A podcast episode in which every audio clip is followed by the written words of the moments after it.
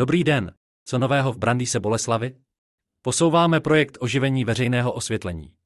Popravdě zasekli jsme se na podkladech nutných pro dotaci a výpočet toho, co je optimální nahradit. Z minulosti neexistovaly kompletní elektronické podklady, nakonec jsme je celé jaro a léto dávali dokupy ze tří různých zdrojů.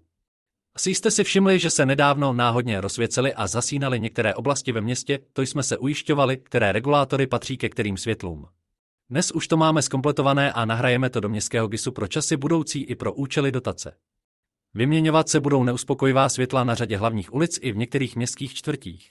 Všude tam, kde jsme identifikovali nejvyšší úspory elektřiny a nebo potřebu zvýšeného světelného komfortu. Nezávisle na revitalizaci osvětlení řešíme dva další osvětlovací projekty, které ale potřebují ještě hodně času. Tím prvním je osvětlení ulice Ivana Olbrachta kolem zámku na most a samostatný most. Obojí je potíž. Olbrachtovka není osvětlená, protože v minulosti opakovaně nedošlo k dohodě s památkáři, co sem dát. Památkáři chtějí retro světla, těch ale musí zase být zhruba dvojnásobek, což je jednak dražší významně, jednak bychom řekli, že to vypadá docela mizerně, než tři moderní stožáry v té zatáčce. Ještě hledáme optimální řešení. Druhým problémem je most. Tady jsou designová světla, které ovšem významně lépe vypadají, než svítí. Navíc svítí odrazem, zdroj světla míří nahoru a odraznou deskou je světlo odraženo na silnici, což jednak způsobuje mizerný tok světla a za druhé světelný smog vyzářený vzhůru. Dát sem moderní světla by pomohlo, ačkoliv tato jsou nějakých 12 let stará a tedy by nemusely být v tak špatném stavu. Jenže, jak říkám, design převážel nad funkcí. Uvidíme, zda najdeme něco lepšího, dost možná si to necháme jako bombonek na chvíle volna. Dalším projektem je osvětlení ostrůvku od mostu až klávce přes kanál. Máme nějaký projekt, řešíme ceny a snad bychom si mohli na přelomu roku 2024 a 2025 na ostrůvku dát večerní procházku bez čelovky. Uvidíme, schváleno to zatím není. Vyjednáváme se dvěma soukromými školami, které by mohly přijít do Staré Boleslavy. Jedna známá prestižní si zde chce postavit na pozemku investora vlastní budovu, druhá nabízí využít jednu z nemovitostí města, na kterou město dlouhodobě nemělo sílu a kterou by v dlouhodobém pronájmu škola oživila.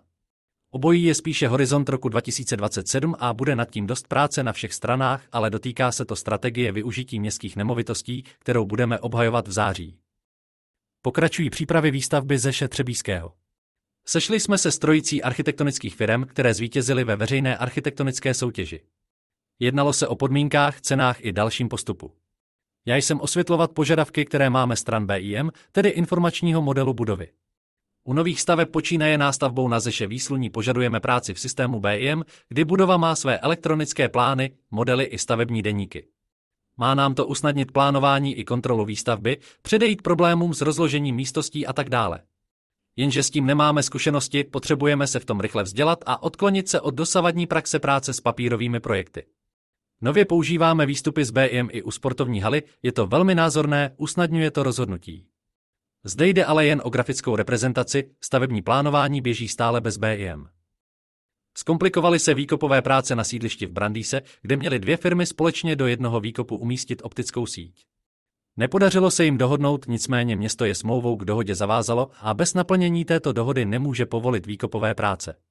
Ty ovšem mohou začít nejpozději do září, pak propadne stavební povolení, takže času už není mnoho. Město by rádo na sídliště optickou síť dostalo, na výkopu nám samotným vázne rozšíření metropolitní optické sítě, ale zase ne za cenu obcházení vlastních podmínek, které obě firmy znaly. Navíc to vypadá tak, že se firmy pokusily vzájemně doběhnout, jenže nepočítali s tím, že město naplnění smlouvy bude trvat. Sleduji se zájmem. Mírně se také postupuje s přístavištěm pro malé lodi. Po podohodě s krajem a povodím vzniká na ostrůvku zhruba naproti příjezdu přes můstek. Bude mít podobu plovoucího mola, kam půjde přivázat až 12 lodí, jít se projít po našem městě. Bude zde připojení na elektřinu i pitnou vodu, hlídat jej bude kamerový systém. Dokončeno by mělo být ještě letos, právě se vyrábí ponton a řeší pozemkové vztahy s povodím Labe. Stavbu investuje kraj a doplňuje řadu dalších kotvišť na Labi s cílem podpory říčního turismu. Jsme rádi. O víkendu proběhlo několik skvělých akcí. Pavel Veselý je neunavným pořadatelem akce Brandejská pivní slavnost na náměstí, kde se představila dvanáctka pivovarů s širokým průřezem tvorby. V neděli ráno pak při slavnostní bohoslužbě v Mariánské bazilice proběhl křest knihy pana Jana Rojta nazvané ve znamení staroboleslavského Paladia. Palladium je druhý nejcennější český klenot po svatováclavské koruně a kniha mapuje jak jeho historii, tak historii Mariánské baziliky. Troufám si říct, že pro místní je to téměř povinná součást knihovničky. Součástí křtu byl poutavý výklad k historii kostela. Vydavatelem knihy je kolegiální kapitula. Neděli jsme zakončili akcí Opera Gala na nádvoří Brandýského zámku. Ta přinesla průřez Figarovou svatbou. Počasí přálo, výkony hudebníků i zpěváků byly excelentní, bylo to báječné. A to je pro tento týden všechno. Vše nejlepší do nového týdne přeje. Patrik Zandl